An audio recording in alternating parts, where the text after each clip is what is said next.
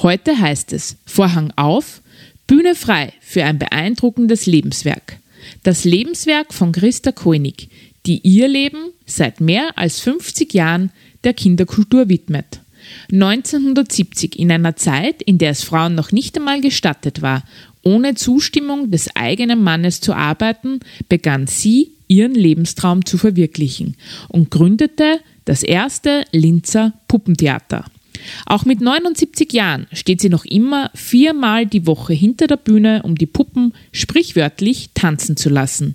Sie ist Erfinderin der Linzer Kinderklangwolke. Erst letztes Jahr hat sie einen eigenen Kinderbuchverlag gegründet und sie wurde mehrfach für ihr Engagement für die Kinderkultur ausgezeichnet. Christa Koenig ist eine Mutmacherin und Powerfrau. In Mutpropaganda spricht sie über den Mut, der Geschichten schreibt.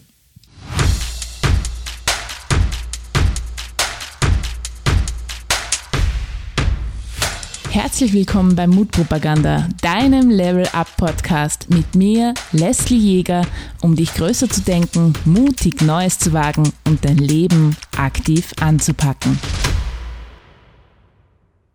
Hallo und herzlich willkommen zu einer neuen Folge von Mutpropaganda und es ist bereits der vierte Teil der Female Empowerment Serie. Und heute habe ich wieder einen ganz besonderen Gast bei mir in Mutpropaganda, eine tolle, bemerkenswerte, inspirierende Frau. Doch wie es dazu kam, das muss ich dir jetzt erst einmal erzählen. Vor ein paar Wochen hat mich ein Mail erreicht. Ein Mail, das ungefähr so vom Wortlaut so war. Liebe Leslie, ich höre gern deinen Podcast Mutpropaganda und habe große Freude daran. Und ich hätte da eventuell einen tollen Gast für dich. Nämlich meine Oma. Und dann ist eine Litanei gekommen, was die Oma alles tut. Seit langem. Und es war unglaublich viel und es war unglaublich beeindruckend. Und dann hat sie gesagt, meine Oma, die hat bald Geburtstag, die feiert bald ihren 79. Geburtstag und es wäre ein großes Geschenk für die Oma, wenn sie da bei dir im Podcast dein Gast sein könnte.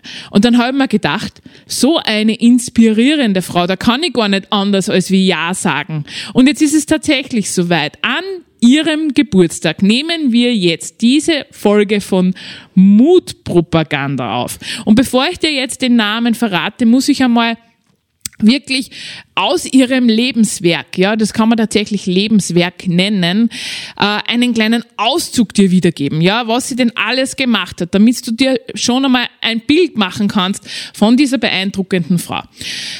Also, mein heutiger Interviewgast hat 1970 ein Puppentheater gegründet. Zu einer Zeit, wo, naja, wo es für viele Frauen noch nicht so üblich war, ihr einen Traum, ja, einen Lebenstraum oder äh, etwas zu verwirklichen, was außerhalb der normalen Komfortzone war. Ja, äh, sie hat die erste Linzer Puppenbühne gegründet. Sie hat Hörspiele für den ORF aufgenommen. Sie war jeden Mittwoch mit dem Mittwochskasperl und ihrem Puppenspiel im Fernsehen.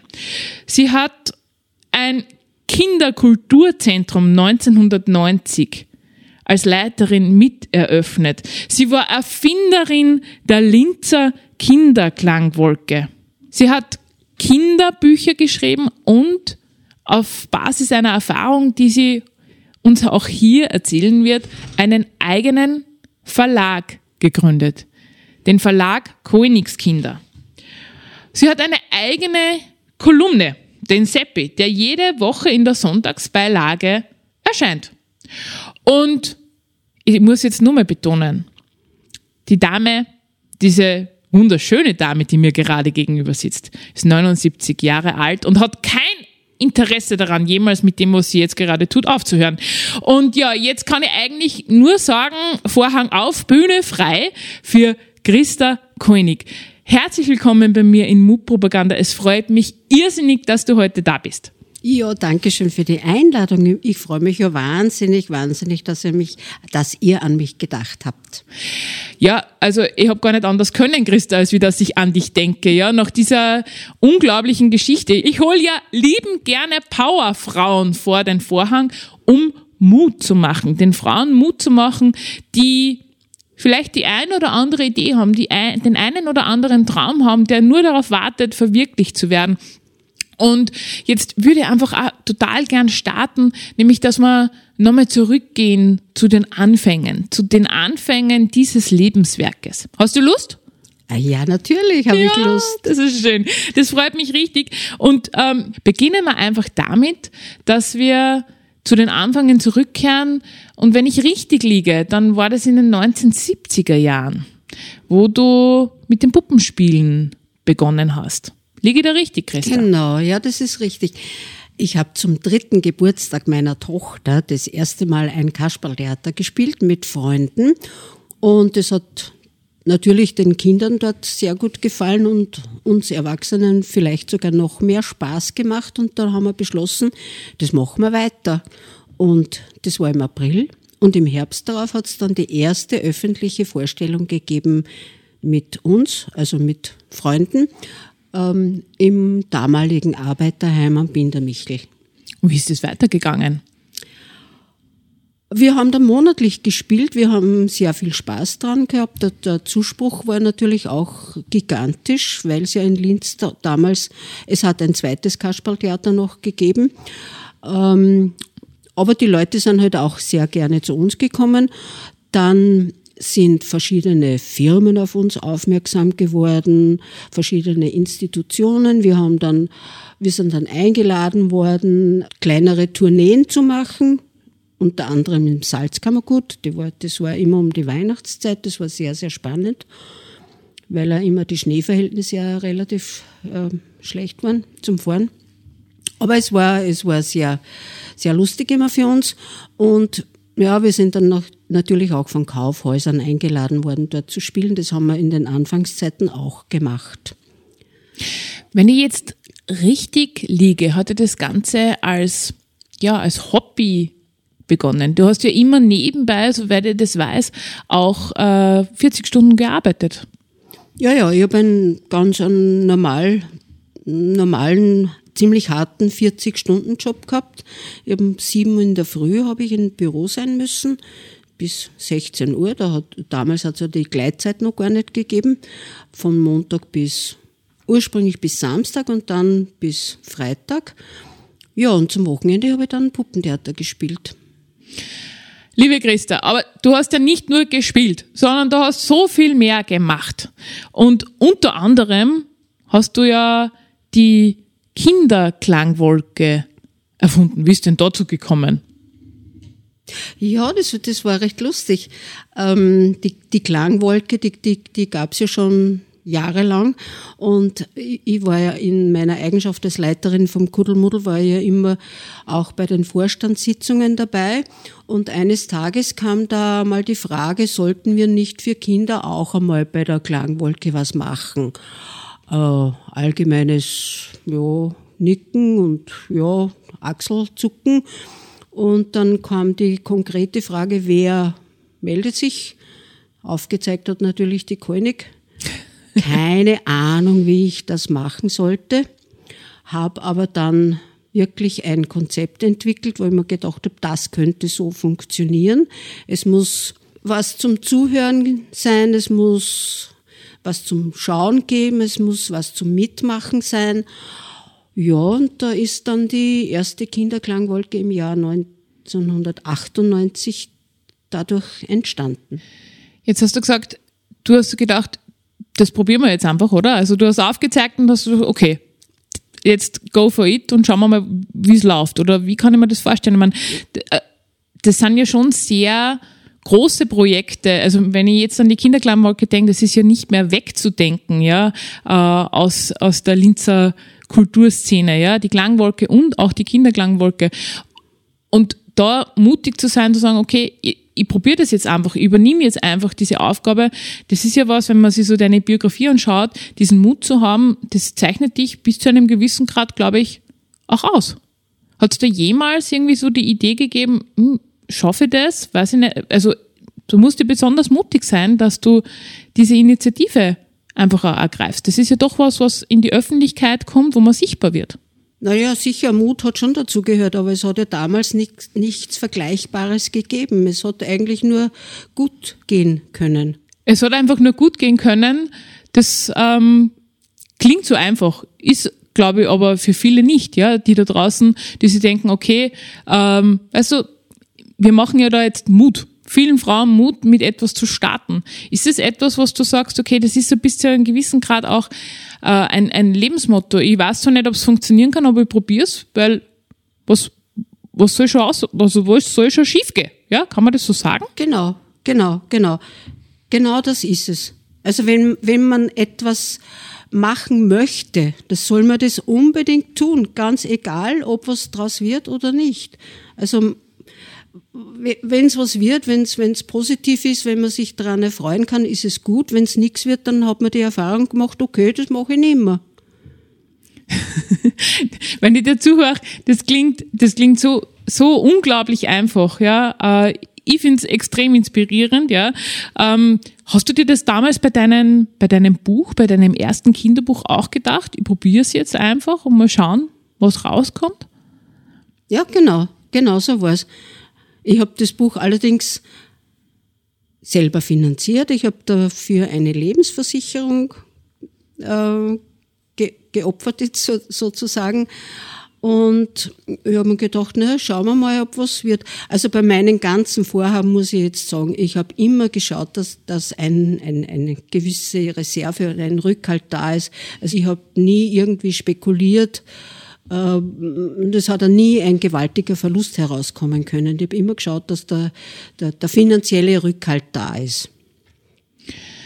Magst du uns ein bisschen mehr noch zu deinem äh, Buch erzählen? Also wenn ich, wenn ich, wenn ich jetzt ganz richtig bin, war dein erstes Buch der Wulliwu. Und was ich, man, neben dem, dass ich es ganz toll finde, ja, also ich liebe ja Kinderbücher und mein Sohn und ich, wir lieben auch Kinderbücher, äh, aber was ich ganz besonders finde, das war doch auch ein Herzensprojekt zu deinem 60. Geburtstag. Ist es so? Ja, genau, das stimmt, das stimmt. Ähm, ich habe mir damals gedacht, ja, da habe ich auch schon für eine Zeitschrift monatlich eine Kolumne geschrieben und das war, waren diese Geschichten vom Wulliwu, von, von diesem besonderen Teddybär. Das erzähle ich dann noch, wie es zu dem Wulliwu überhaupt gekommen ist. Und da habe ich mir gedacht, äh, das sind so viele Geschichten, die da irgendwo herumflattern und da muss ich, das muss ich sammeln und bevor das irgendwie verloren geht, ähm, ich wünsche mir für mich selber, dass ich bis zu meinem 60. Geburtstag mein erstes Buch herausbringe. Und das ist dann dieses Kinderbuch geworden, Wulliwu, der Teddybär. Du hast gerade gesagt, du würdest gerne ein bisschen was über den Wulliwu erzählen. Was, was ist denn der Wulliwu? Das ist wieder eine eigene Geschichte. Der Wulliwu, das ist ein Teddybär, der irgendwie gar nicht ausschaut wie ein Teddybär. Den hat nämlich eine ganz, ganz liebe Oma gestrickt und genäht und ja, irgendwie halt zusammengewurstelt. zusammengewurstelt, oberösterreichisch zusammengewurstelt. und er ist rosarot. Und er schaut wirklich absolut nicht aus wie ein Teddybär. Den hat meine Enkelin als Geschenk bekommen.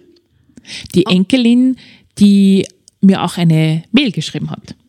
Ja, und der hat der Wulliwo nicht so gut gefallen.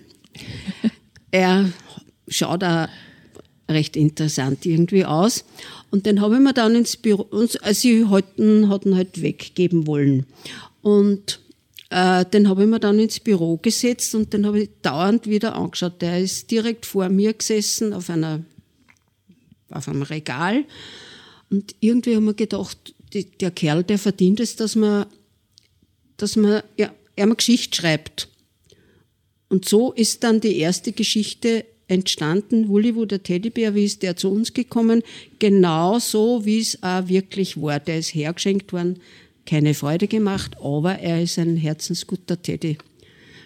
Ja, und daraus sind dann eben mehrere Geschichten geworden. Der Wulliwu hat halt, ist ein sehr kluger Teddy, ist gescheiter als die anderen, weil er sich nicht um seine Schönheit kümmern muss, sondern einfach um andere Werte. Ja, doch, beim war's. Äh, das war's. Ja, das war's.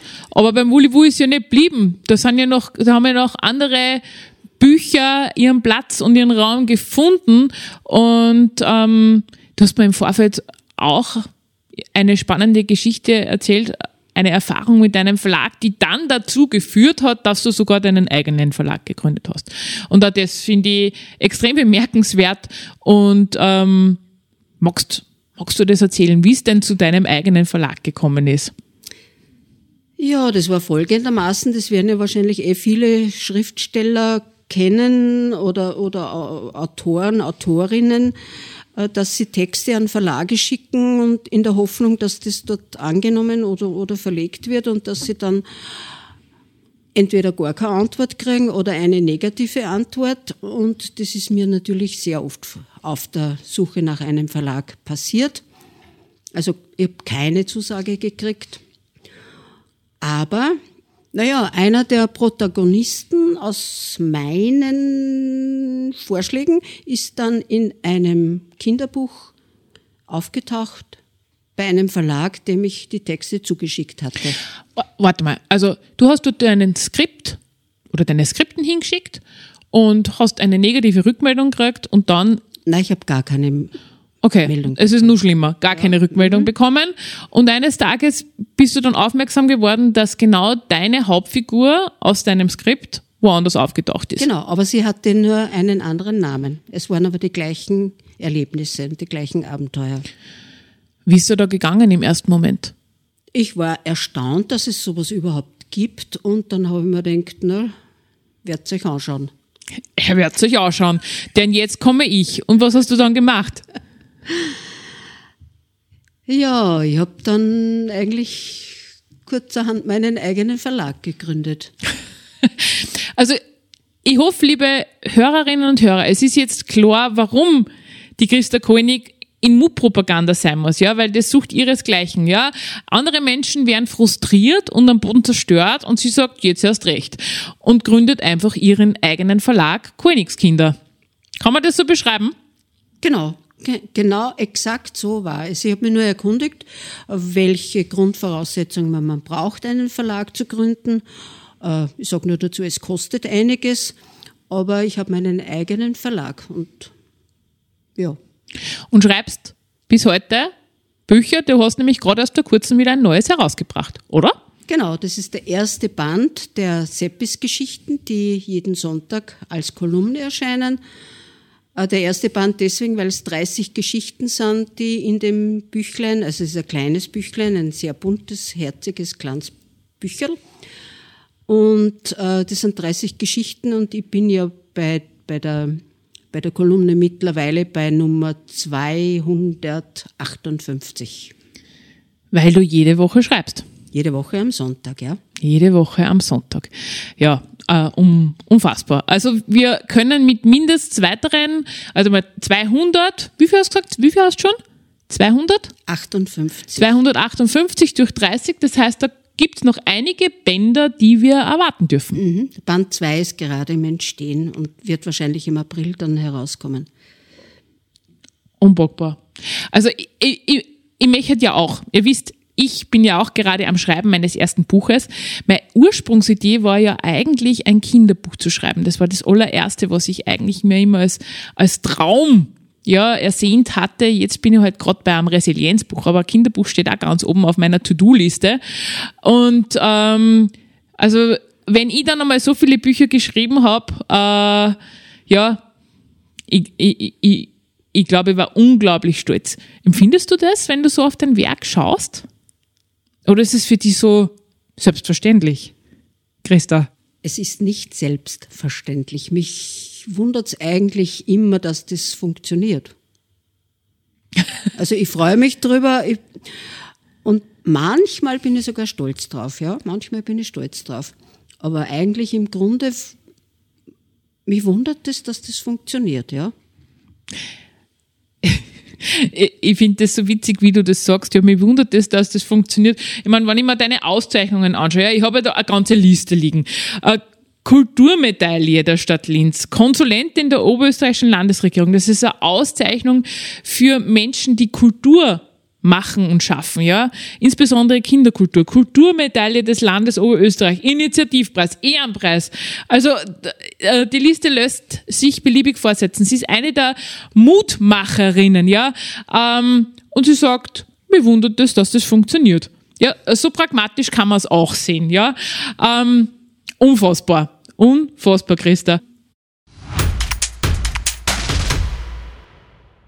Lass uns doch einmal reden war, war das, was du jetzt so als Lebenswerk hast oder auf die vielen Geschichten, auf die du zurückblicken kannst, war das dein Lebenstraum oder, oder ähm, hättest du noch andere Lebensträume gehabt? Also zurückblickend muss ich sagen, ist es natürlich ein Lebenstraum, obwohl ich ursprünglich Opernsängerin werden wollte. Opernsängerin? Ich wollte Opernsängerin werden. Ja, ich habe keine Ahnung. Naja, ich habe natürlich schon eine Ahnung, warum. Ich habe wahnsinnig schön singen können. Also wahnsinnig schön, das haben mir halt meine, meine Verwandten und Freunde, ja, meine Verwandten immer gesagt. Und ähm, habe natürlich bei jeder Gelegenheit vorsingen müssen, müssen, weil ich habe das nicht sehr gern gemacht. Aber dann habe ich mir gedacht, so, ah, Opernsängerin.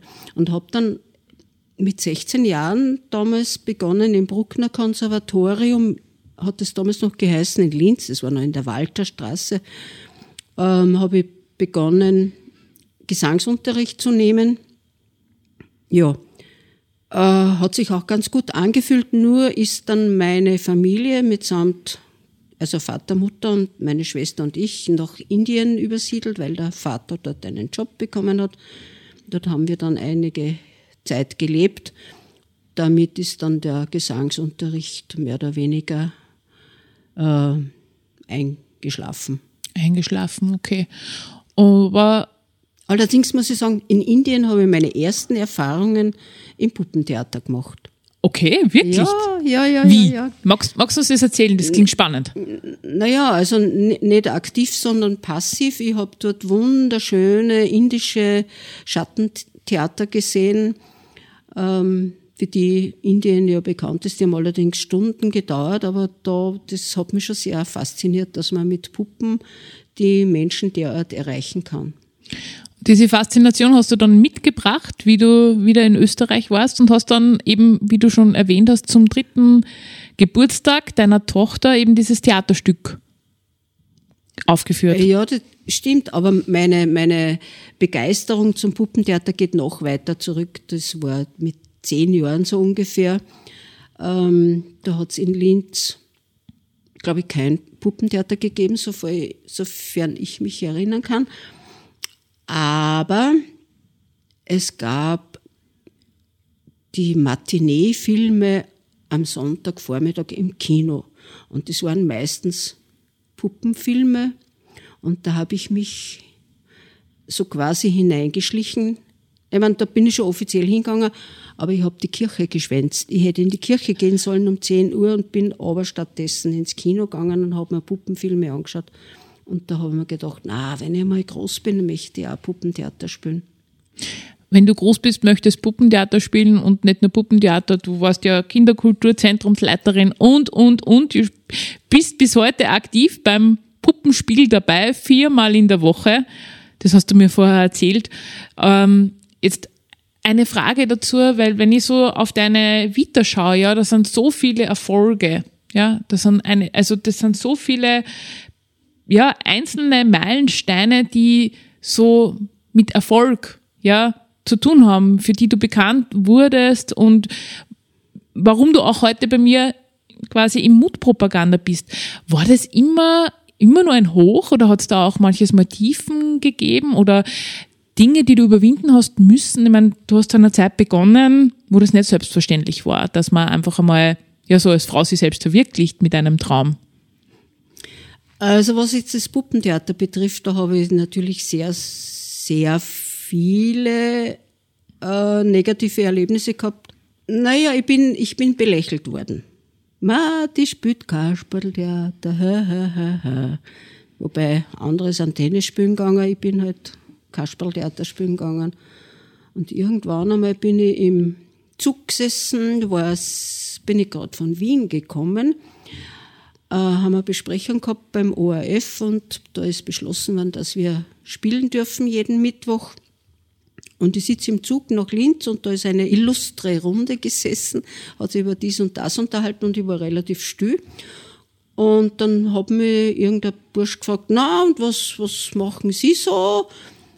Und voller Stolz habe ich gesagt, Ma, ich war jetzt gerade beim ORF, beim Fernsehen und wir dürfen jetzt Puppentheater spielen. Hat er gesagt, ist das nicht ein bisschen peinlich? Mhm. Autsch. Und solche Dinge ist aber passiert. Mhm. Wie war das in dem Moment, wo er das gesagt hat? Hat die das erschüttert? Hat die das getroffen? Wie hast du das erlebt? Oder warst du schon so selbstbewusst wie heute, dass du sagst, hm, ja und? Nein, selbstbewusst war ich da gar nicht. Ich, hab mir, nein, ich war dann wieder still, war eigentlich relativ enttäuscht, weil ich mir gedacht habe, naja, ist doch nicht das Wahre. Aber du hast es ja dann trotzdem gemacht. Natürlich habe ich es gemacht, weil das, wenn man gesagt hat, man hat im Fernsehen gespielt, ja, das ist eine Sensation war das, nicht?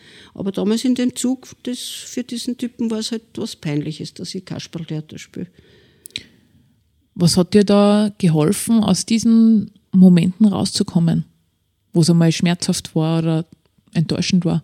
Ich habe mich selber am Schopf genommen und herausgezogen, wo auch immer ich hineingeraten bin. Hast du auch Unterstützung von außen gehabt? Also vom Außen nicht, aber meine Familie hat mich immer unterstützt. Meine, meine Mutter zunächst einmal, die hat anfangs selber auch im Puppentheater mitgespielt, dann meine Tochter, die natürlich von klein auf beim Puppentheater dabei war, meine Enkelin, na, jetzt sind sogar meine Urenkel, die das gut finden, was ich mache. Und viele, viele, heute viele, viele Menschen mehr, ja. Also, äh, man, die Enkelin, die mir voller Stolz geschrieben hat, ja, und eigentlich vor Stolz platzt, während wir jetzt auch gerade äh, den Podcast aufnehmen, ist ja nur eine von vielen Menschen, die da zu dir aufschaut, was du da umgesetzt hast und was du da verwirklicht hast. Und ähm, ich, also was mir wirklich ganz besonders wichtig ist, ist nur mal hervorzukehren, ja, das war alles zu einer Zeit, in der viele Frauen einfach trotzdem gar nichts zu sagen hatten. 1970, da war für viele Frauen äh, das nur überhaupt kein Thema, an, an, an sich selbst verwirklichen zu denken. Ja, also manche Frauen waren froh, wenn sie überhaupt arbeiten gehen haben dürfen. Ja, ähm, mit Erlaubnis des Mannes. Du, du gibst mir gerade ein Zeichen. Magst du da was dazu sagen? Bitte. Ich sag's nur mit einem Satz. Daran ist meine erste Ehe zugrunde gegangen. Oh, wow. Okay, also auch hier Mut, Mut, Mut, liebe Frauen, ja. Also ähm, Christa Koenig ist ein Vorbild in so vielen Belangen. Sprich, äh, auch das Thema, du darfst dich selbst verwirklichen und äh, prüfe stetig, ob du den richtigen Menschen an deiner Seite hast, der dich da dabei unterstützt.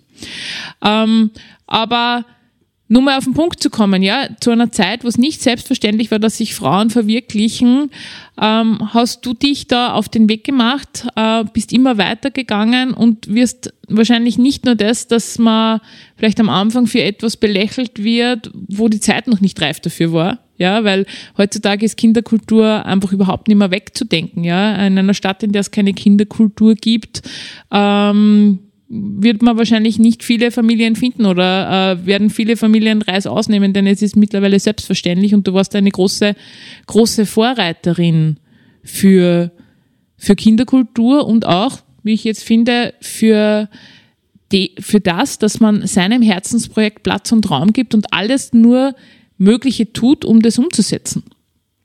Und wenn ich die so anschaue, ich finde es so spannend, also es, es wirkt für mich immer so, wie wenn es für die überhaupt das Selbstverständlichste wäre, das zu tun.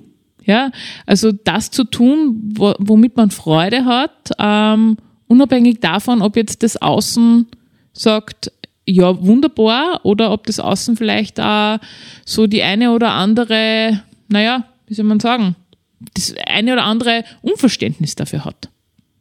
Und ähm, wenn ich so, wenn ich dich jetzt so fragen dürfte, ja, also so dein Muttipp für, für Menschen, die davor stehen und, und irgendwie vielleicht auch unsicher sind. Sie haben ein Herzensprojekt, wissen aber nicht, können sie es umsetzen, wie sollen sie es umsetzen, ähm, sollen sie es überhaupt umsetzen? Was würdest du diesen Menschen raten? Naja, ich, ich würde sagen, einen Versuch ist es auf jeden Fall wert. Also man, wenn man einen Herzenswunsch hat, soll man nach Möglichkeit versuchen, ihn umzusetzen. Man muss allerdings schauen, dass es im Bereich des Machbaren ist. Also man, man darf nicht spekulieren, sondern man muss wirklich immer einen, einen festen Hintergrund haben. Und auf welche Herzenswünsche schaust denn du noch, Christa? Kulturelle Herzenswünsche habe ich eigentlich keine mehr. Ich glaube, da ist nie mehr recht viel Platz in meinem Kulturleben. Das ist schon ziemlich ausgefüllt. Ansonsten habe ich nur den Wunsch, gesund zu bleiben, dass meine Lieben gesund bleiben und dass wir uns, dass wir füreinander da sind. Das sind sehr, sehr schöne Herzenswünsche und die Enkelin lächelt jetzt auch gerade. Also äh, die findet das toll. Ich finde das auch toll. Das ist aber ein schöner Herzenswunsch, noch lange gesund zu bleiben. Und äh, Stichwort Gesundheit, da fällt mir ja gleich noch etwas dazu ein. Ähm, auch die Puppen brauchen eine, eine gewisse Art von Gesundheit. Und soweit ich weiß, leistest auch du da einen Beitrag dazu. Wie ist denn das? Magst du mir das noch verraten? Das ist nämlich eine Besonderheit in, in Oberösterreich, ähm, was du da machst. Ja, das ist tatsächlich eine Besonderheit und nämlich deswegen, ah, also ich habe das Gewerbe angemeldet zur Reparatur, Restaurierung von, von Puppen und Teddybären und so weiter, weil ich das seit Jahren schon immer gemacht habe, kostenlos. Dann habe ich mir gedacht, naja, irgendwie Mm, muss ich das einmal legalisieren, damit ich das nicht. legalisieren. Die legale Puppendoktorin.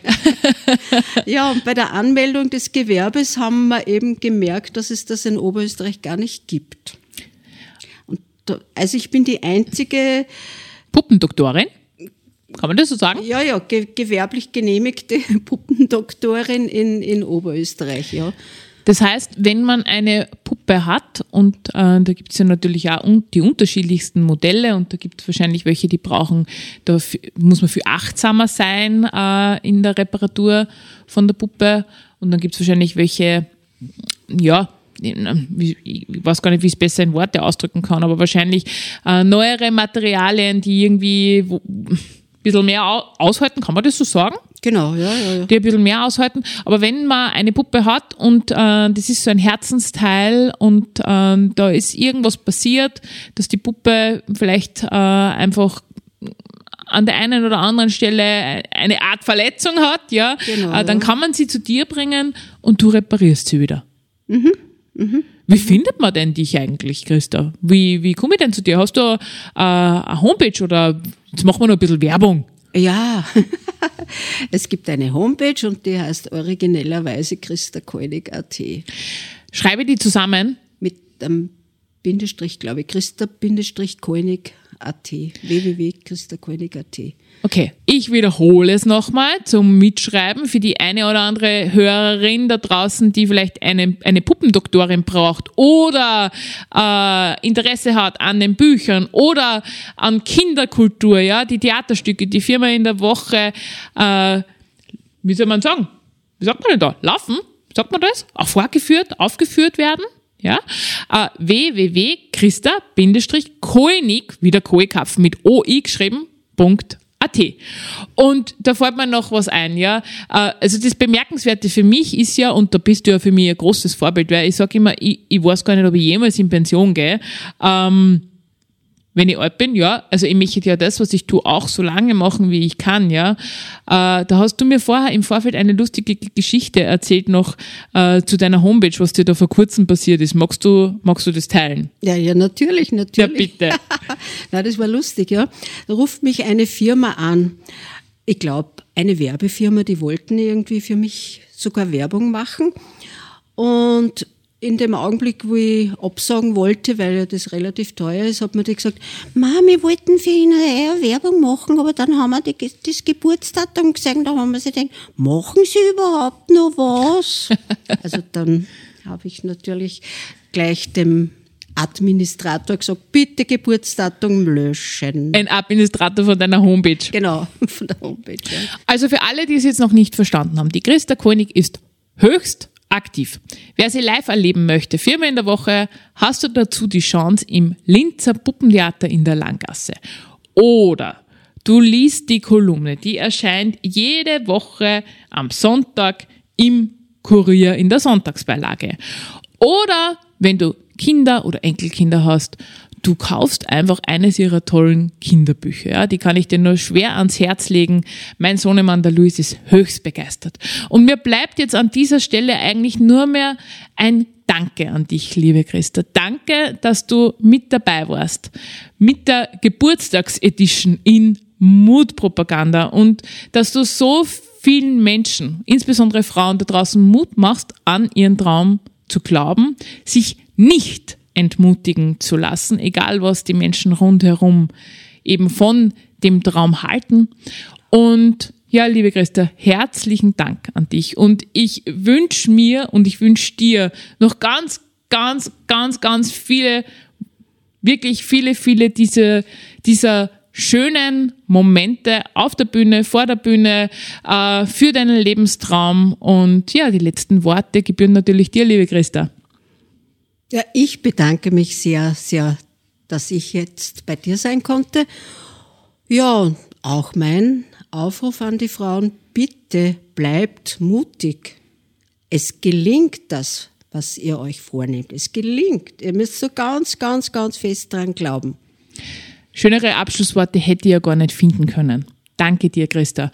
Und wenn dir jetzt diese Folge von Mutpropaganda gefallen hat, dann freuen wir uns über dein Like. Wir freuen uns über deinen Kommentar, dein Feedback, ja, über deine Bewertung.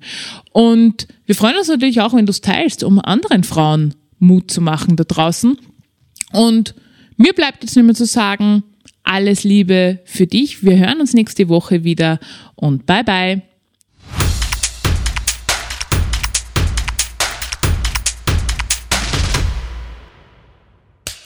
Cut. Und wer hat's produziert? Das Pod. Deine Podcast-Agentur.